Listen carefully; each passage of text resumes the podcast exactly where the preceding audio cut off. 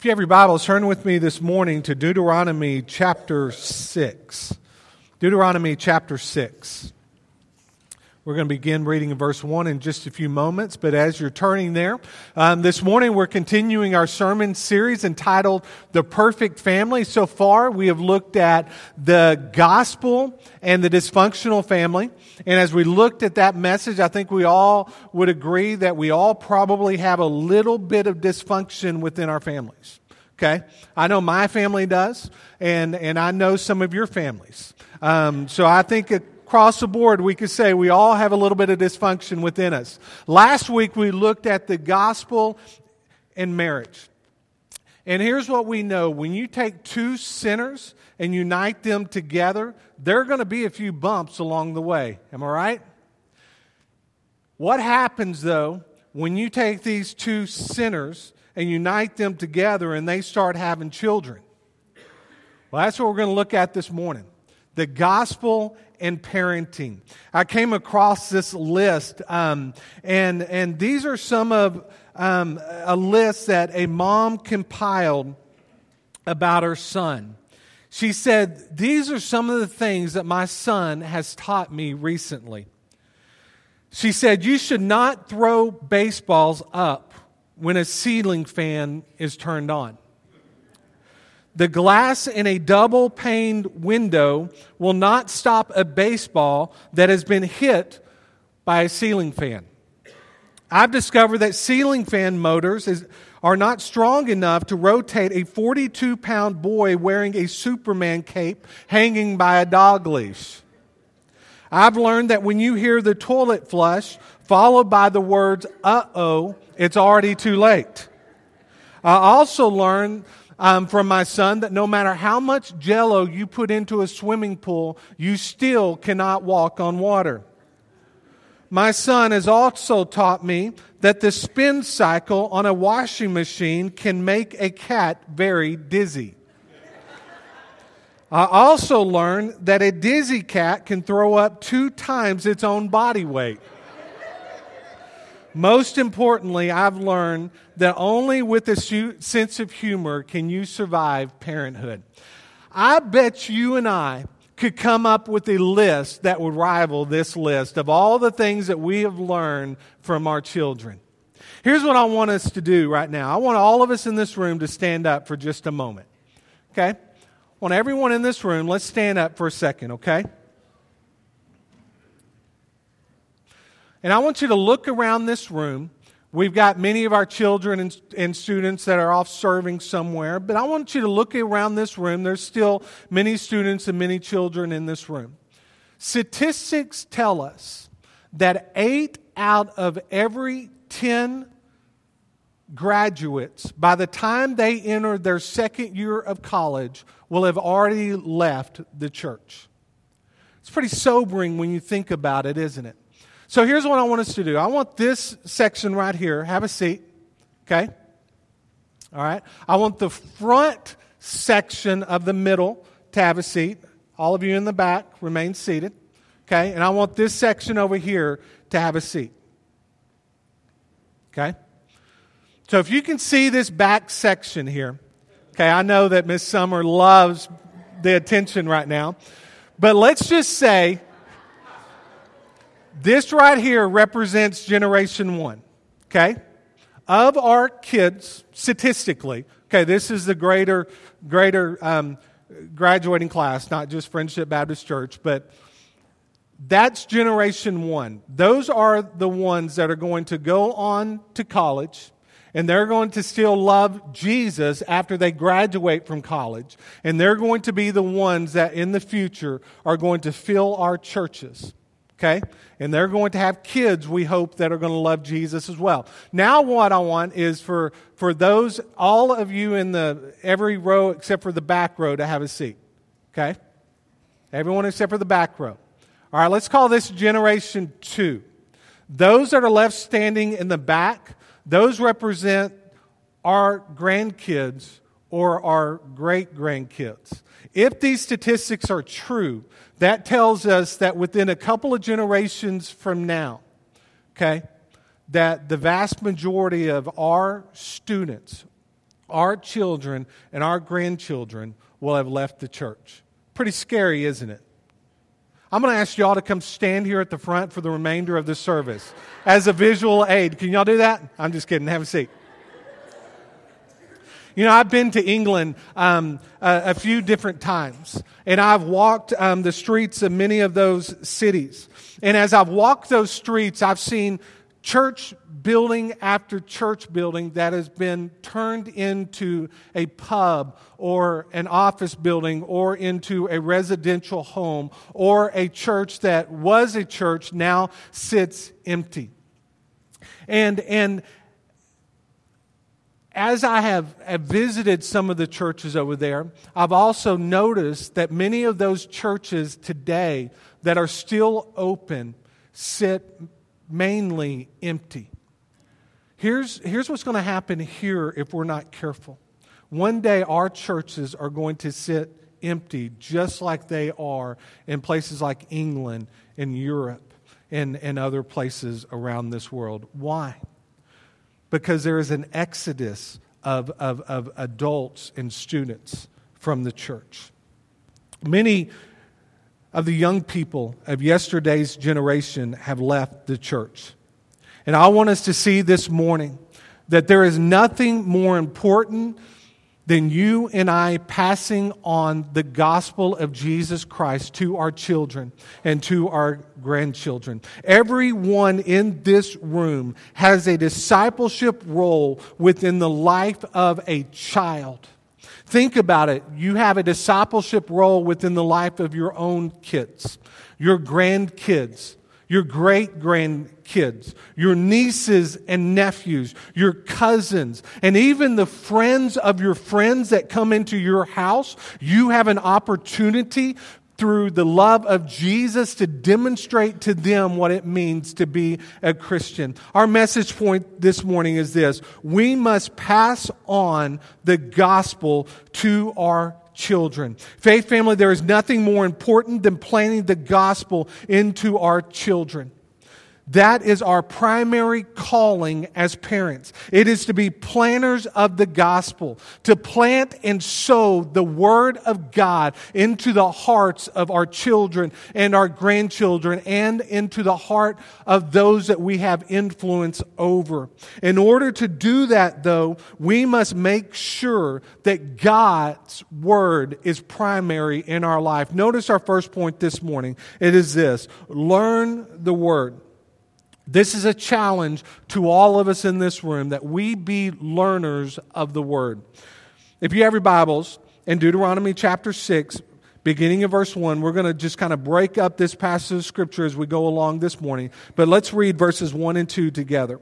It says this Now, this is the commandment, the statutes, and the rules that the Lord your God commanded me to teach you, that you may do them in the land to which you are going over to possess it, that you may fear the Lord your God, you and your son and your son's son, by keeping all his statutes and his commandments, which I command you all the days of your life that your days may be long. As I was preparing for this message, I came across this illustration that a pastor had shared, and, and he said um, this, and this was from a blog that he read, but it, it says, As many of you know, I'm addicted to Jeopardy. I'm not addicted to Jeopardy. This person is addicted to Jeopardy. And I, I've literally watched it from the beginning, over 20 years now, and I tape it every day, and I watch it every night before I go to bed. I even tried out for Jeopardy once, but but my well of useless information is weak on English lit, and I got killed in that category. I was watching this morning while running on the treadmill and was reminded of the uphill climb youth pastors have. The college tournament is currently on, and three very bright college students were battling it out. One of them picked BA for 600. This means all responses will begin with the letters B A. This was a clue. In John 3 3, Jesus said, Unless a man is blank, blank, he will not see the kingdom of God. Do you know the answer to that? Born again. I immediately started yelling at the television, born again. He said, I yell at the players when it seems like I'm the only one who knows the answer. I stopped yelling though and stared in amazement at all three of these students, one of which goes to school in the buckle of the Bible Belt. They all stared blank, blankly until the buzzer rang. They had no clue. I was dumbfounded. Even Alex seemed a little surprised. If they can't answer this question on jeopardy, what are they going to do when their soul is in jeopardy? Think about that. If they can't answer this question on jeopardy, what are they going to do when their soul is in jeopardy? John 3 3 says, Jesus said, Truly, truly, I say to you, unless one is born again, he cannot see the kingdom of God. You and I will never be able to impart God's word effectively into our children unless we are learning the word of God ourselves. 2 Peter 3:18 says, Grow in the grace and knowledge of our Lord and Savior, Jesus Christ. To him be the glory both now and to the day of eternity. Amen. You know, I love that we have Bible drill here at Friendship Baptist Church. I love that our kids are learning God's Word and hiding God's Word in their heart. I love that our kids are able to recite God's Word from memory. It is a great discipleship tool that we have here at this church. But this church is not the primary place of discipleship for your children. Your home is that place. My home is that place. It is not this building in which we come together week in and week out to study God's Word. This is not the primary place for discipleship. In Deuteronomy 6, 6 through 7, Moses penned these words. He says, And these words that I command you today shall be on your heart. You shall teach them diligently to your children, and shall talk of them when you sit in your house, and when you walk by the way, and when you lie down, and when you rise. Are these words written and penned to pastors? Have they been written and penned to youth pastors and children's minister and to growth group leaders? No. These words were penned to people like us in this room, to parents, to grandparents, to men and women that have influence over children's lives. Look at it like this statistics show that a church has only about 40 hours in a given year to influence a child. Now, some it's obviously much more, some it's much less. A parent has closer to 3,000 hours in the same year to influence children. So, up here, kind of gives you an idea.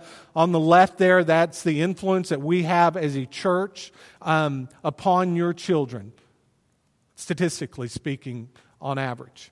On the right side would be how many hours you have in a given year to disciple and equip your own children.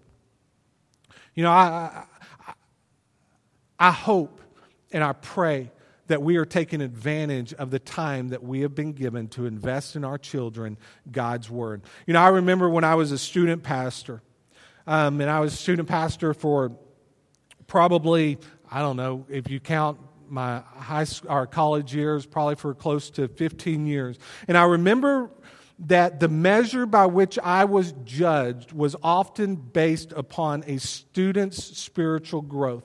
If a kid was not growing in their relationship with the Lord, that was my fault. I knew that that was not true, but the parents oftentimes like to blame me for their lack of, of, of their kids' spiritual growth. Folks, we try our best to disciple your children here at this church.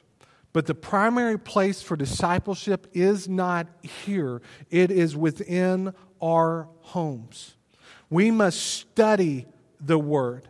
And we must hide the Word of God in our hearts, and we must be able to teach the Word of God to our children and to our grandchildren, and once again to those children that we have influence over. Not only must we be able to teach the Word, but we also must be able to invest the word. That's our second point this morning. We must make a deposit, so to speak, of the word of God into the hearts of our children. In Proverbs 22 6, we read, Train up a child in the way he should go. Even when he is old, he will not depart from it. When you and I make an investment of the word of God into the lives of our children, then guess what happens? The word of God will go with them. Now, I know and I want to just make this abundantly clear right now. I know that some of you in this room made a great investment of God's word into the lives of your children. Okay, man, that you disciple them in your home, you, you took them to church, they got discipled at church, and today some of your children may, may not be a part of the church. Okay, here's what you are to do if that is the case pray for them. Continue to love them. Continue to invest in them. Continue to share God's word with them and pray that that word that, that you made a deposit of into their lives will take root and that eventually they will begin to grow and they will become to be, begin to become disciple makers themselves. You know, I have no doubt that, that the, the prodigal son had been invested in by his father and by his mother and probably by the rabbis and others. Okay, but that prodigal son, what did he do? He left. He abandoned his family. He went and he, he, he squandered er, all of his inheritance away. But eventually he came home, didn't he? Pray for your children that they will eventually come home as well. Let's make a wise investment into the lives of our children. Folks, disciple makers invest the Word of God into the lives of others. That is what Jesus commanded us to do. He said, Go and make disciples. We are not only called to make disciples of those outside of our home, but we are called to make disciples of those inside of our homes as well. You know, um, I remember I've heard kind of jokes all throughout my life that the two worst sets of kids in a church are the, the, the deacon's kids and the pastor's kids. Okay, in some churches that may be very well true. Why would that be true? Because oftentimes leaders in the church make great discipleship investments into the lives of those within the church, but do poor job of making similar investments into the lives of those within their own homes. Let's not be guilty of that, parents and growth group leaders and leaders in this church. If you make an investment in the lives of people in this church, make sure you make an equal investment and plus some into the lives of those in your home. We have been instructed and commanded to invest the word into the lives of our kids. In Deuteronomy 6, 2 through 3, we read these words that you may fear the Lord your God and your son and your son's son by keeping all his statutes and his commandments, which I commanded you all the days of your life, and that your days may be long. Hear therefore, O Israel, and be careful to do them, that it may go well with you, and that you may multiply greatly, as the Lord the God of your fathers has promised you, in a land flowing with milk and honey. We are instructed here to make an investment into the lives of our kids, and when we invest in them, then it is our hope and prayer that they're going to do what? That they're going to make an investment into the lives of others as well, into their kids. Notice, notice in verse 2, notice the generational exchange that Moses speaks of here. We read in verse 2 that you may fear the Lord your God, you me, your son, my son, and my daughter, and one day their sons and their daughters. It's a generational exchange. That's what discipleship is about. That's what it means to invest in someone's life, that you invest in them. You make a deposit of God's word in them, and it is your prayer and my prayer and our hope that they too will go on and make disciples and make a deposit of God's word into their own children's lives and then their children and so on and so on we see here that we are instructed. We are instructed to fear the Lord. We are to bring our lives under God's lordship. A godly parent places the Lord first in their lives. And when they place the Lord first in their lives, guess what happens? They are going to invest and sow the Word of God into the lives of their own children. When our relationship is right with the Lord, we are going to do everything we can to help our children prioritize the Lord in their lives. We are going to keep the commandments and help our children keep them as well. Our primary responsibility as parents, hear me when I say this, is not to ensure that our kids get a, the greatest education. It's not to ensure that they become the greatest athletes. It's not to ensure that they become the greatest musicians one day or that they become the leader of a, or CEO of a Fortune 500 company. Our primary responsibility is to help our children to become followers and disciples of the Lord Jesus Christ, to equip them so that they one day will become disciple makers themselves. Notice our next point. It is this we are to live the Word. We are to live out God's Word. Live it and show it. Did you know that the Puritans had a saying? Every home was a little church. I didn't know that until I was studying for this message this morning. But Ray Pritchard shared this. He said the Puritans believed that the father should be the pastor in his home the same way an, endure, an or ordained ministers pastors the church. The Puritans were so serious about this that if a father neglected the spiritual training of his family, he could be brought before the elders for church discipline. And if he refused to take his proper leadership role, he could be disbarred from the Lord's table. Sounds pretty radical, doesn't it? What would happen if we at Friendship Baptist Church began to implement church discipline because we didn't disciple our children the way that we have been commanded to do in our own home? Probably every single one of us at one time or another will be, would be brought before the church, right? That's why we don't do it anymore. Because if we were to do it today, our churches would probably sit empty or be more empty than they are today.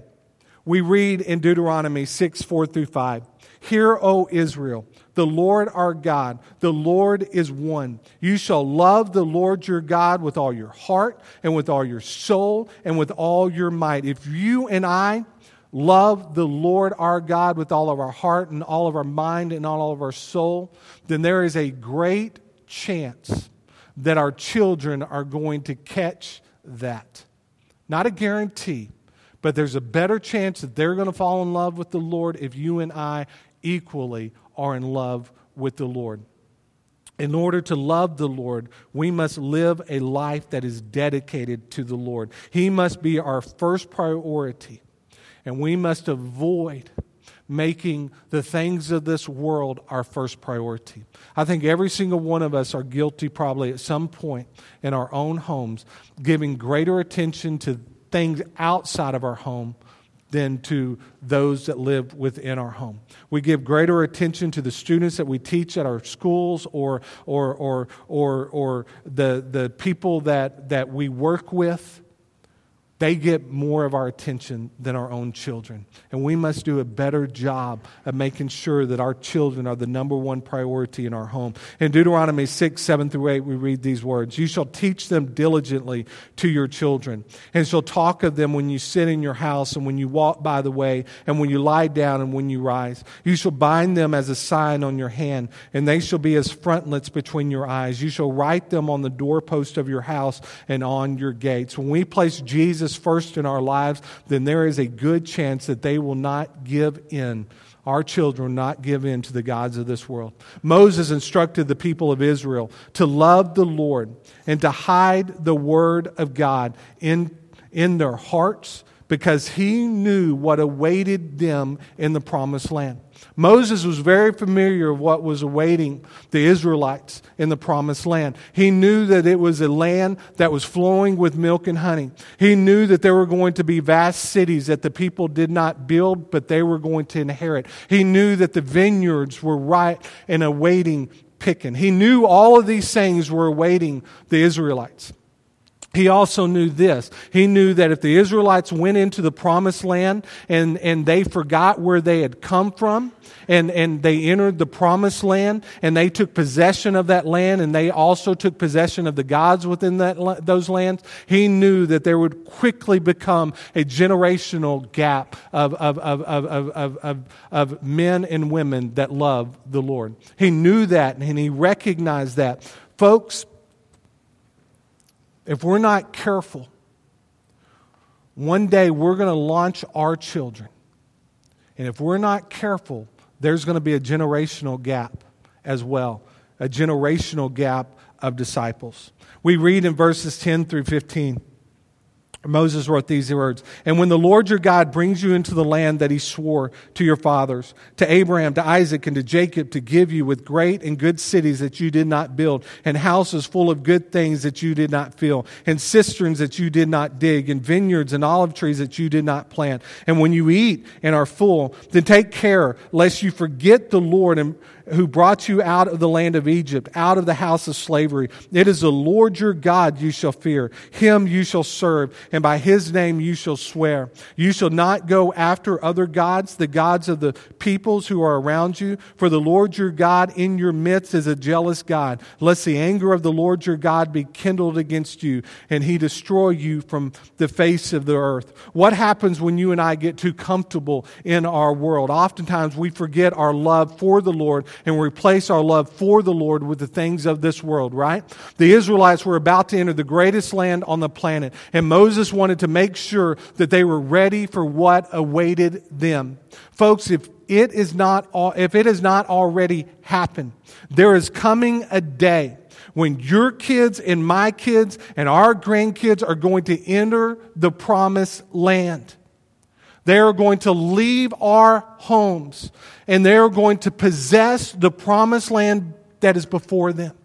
Are they going to be ready? Have you and I done everything we could to equip them and prepare them for the promised land that is awaiting them outside of the doors of our homes, outside of the doors of our churches? One day you and I are going to launch our children, if it has not already happened, there's coming a day when our kids will walk out of our home and go off to college. And eventually they're going to get their own homes and they're going to start their own families. Will they be ready? Have we done everything we could to help prepare them for what awaits them? Thursday night, Caitlin had her final JV volleyball game, and, and we stuck around for the varsity game because it was going to be their final district game. And, and I sat by, um, uh, we were sitting on the, the back row, and there was a couple of ladies that were sitting on this side of me, and I kind of overheard them throughout the game, and they were getting kind of emotional, and they were getting teary eyed and everything because their baby girls were playing their final volleyball game. There's about six of the, the girls that are seniors, and so they were getting pretty emotional. And, and after, after the game, I, I, turned to him and, and I said, Man, it's hard to believe that your girl's going to be graduating in just a matter of months. That's the wrong thing to say to a group of women that are mourning the final volleyball game of their, of their kid. And so I try to make it better by saying, Yeah, it's hard to believe that your kids are going to be graduates, and just in a matter of months, my kids are, uh, or my son's going to be a graduate. And here's the reality there's coming a day real soon, if your kids haven't already graduated, that they're going to graduate We're going to launch them out of our homes for the final time. The question is are they going to be ready for what is awaiting them?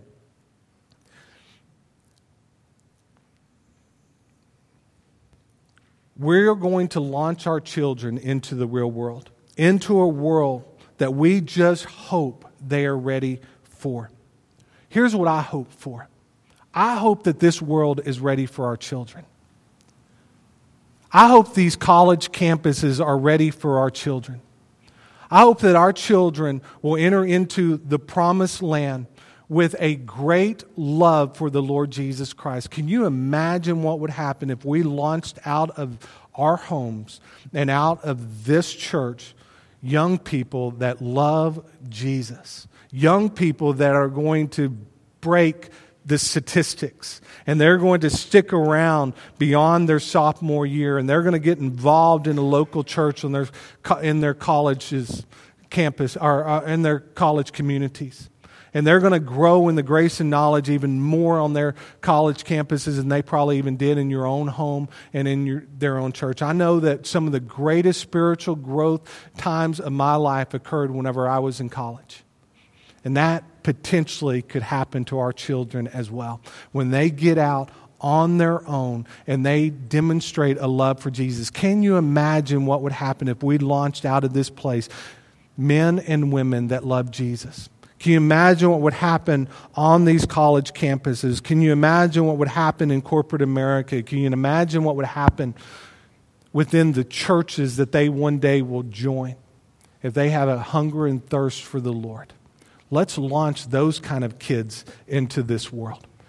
Young people that love Jesus.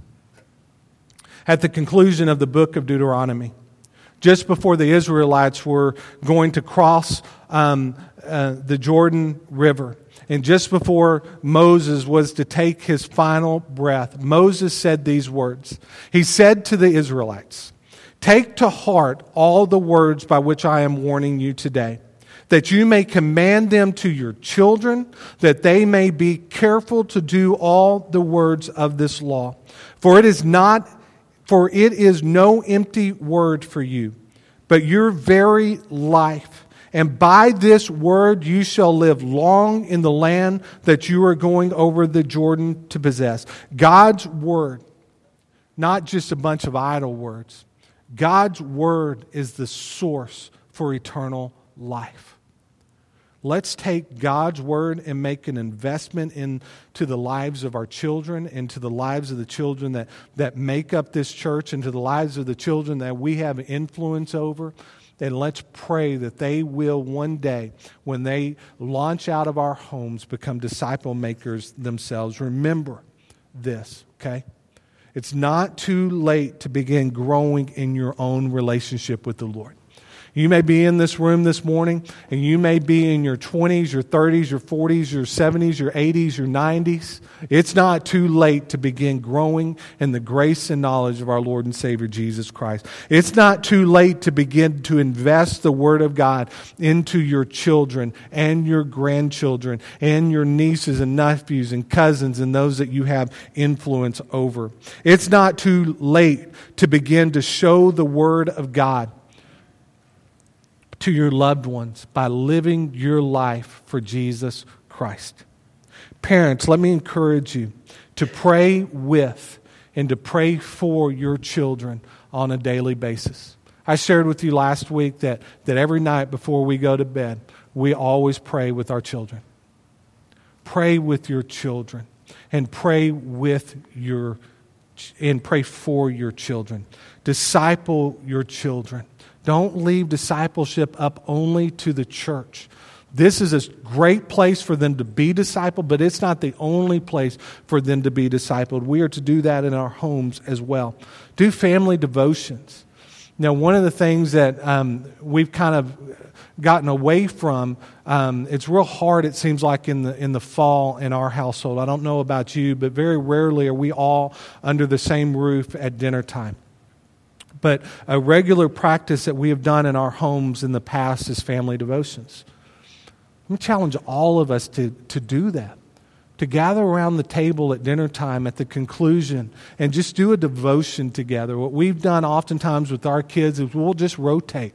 You know, every every every night somebody different does the devotion. Let me challenge you to do that as well. Spend time with your kids because there is going to come a day when they're not going to want to spend time with you anymore.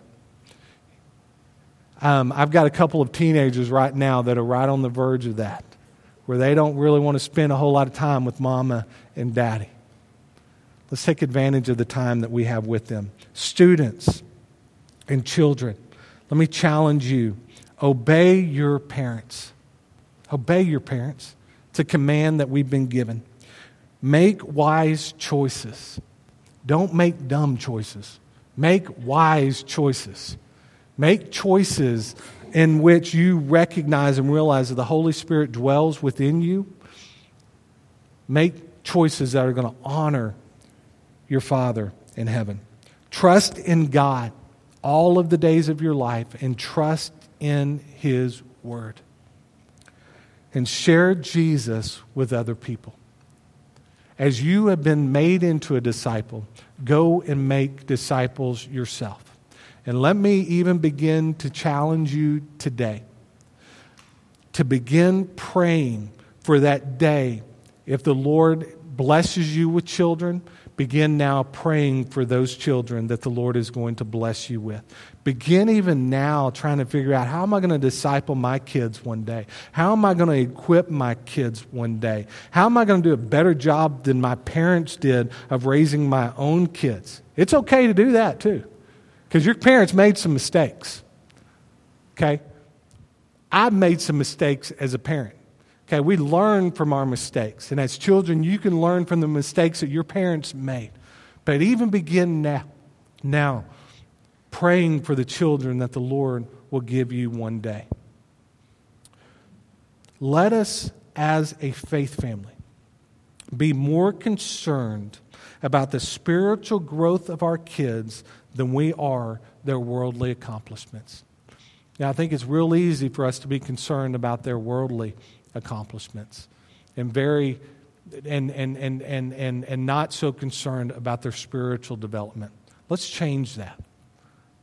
Let's change that, all of us in this room. Let's make our kids' spiritual growth more important than any other form of growth that they experience.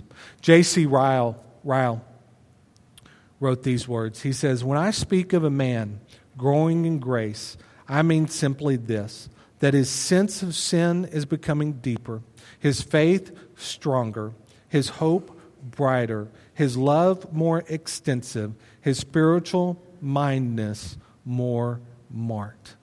Man, let's pray for a generation of kids that are going to be concerned about their own personal sin and their own personal discipleship so that one day, whenever they're launched into the promised land, those are things that they're going to, to, to recognize that, they gotta, that, that they've got to get in check their sin as well as their discipleship.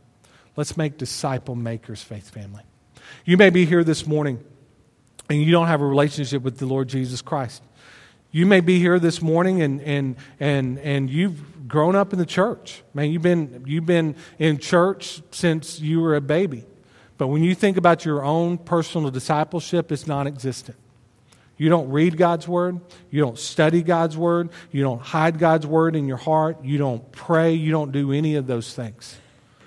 Let me challenge you today to begin starting to do those very things. It's not too late to grow in the grace and knowledge of our Lord and Savior Jesus Christ. You can start today doing that. Become growers in the Word. It's what we've been called to do. And as we grow, guess what's going to happen? As we grow and as we develop, then we're going to start challenging other people to grow and develop as well.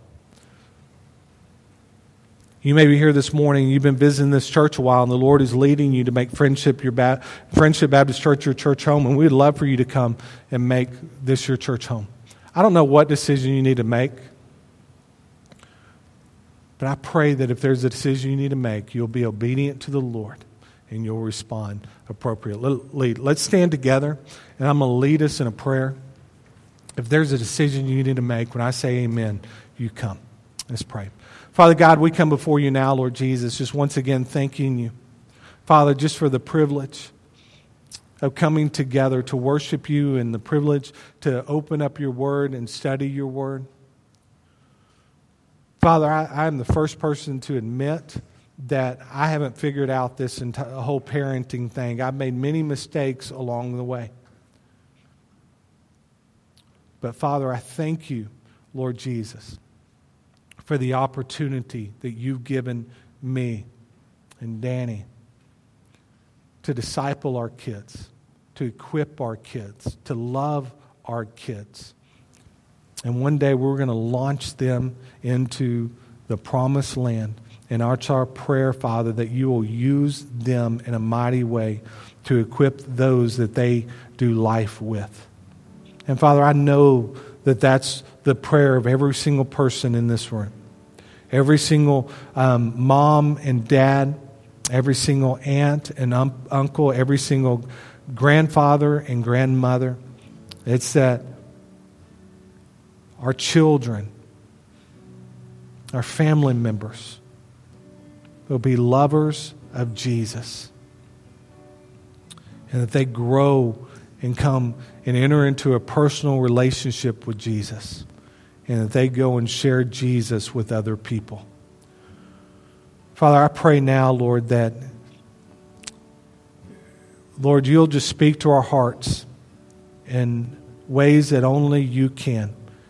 And help us to respond, Father, appropriately to this message, appropriately to the discipleship calling that we've been given to make disciples of our own family and other people as well.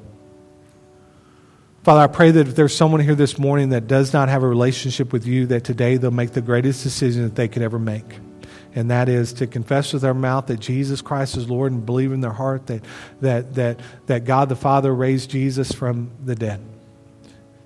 Father, if there's someone here this morning that has not done that, I pray that this will be the day that they do that. Lord, I also pray, Father, that if there is some here this morning that you are leading to become members of this faith family, we invite them to come. Lord, whatever decision that it is that you would have us to make, Lord, may we respond appropriately. First, in the name of Jesus, we pray. Amen.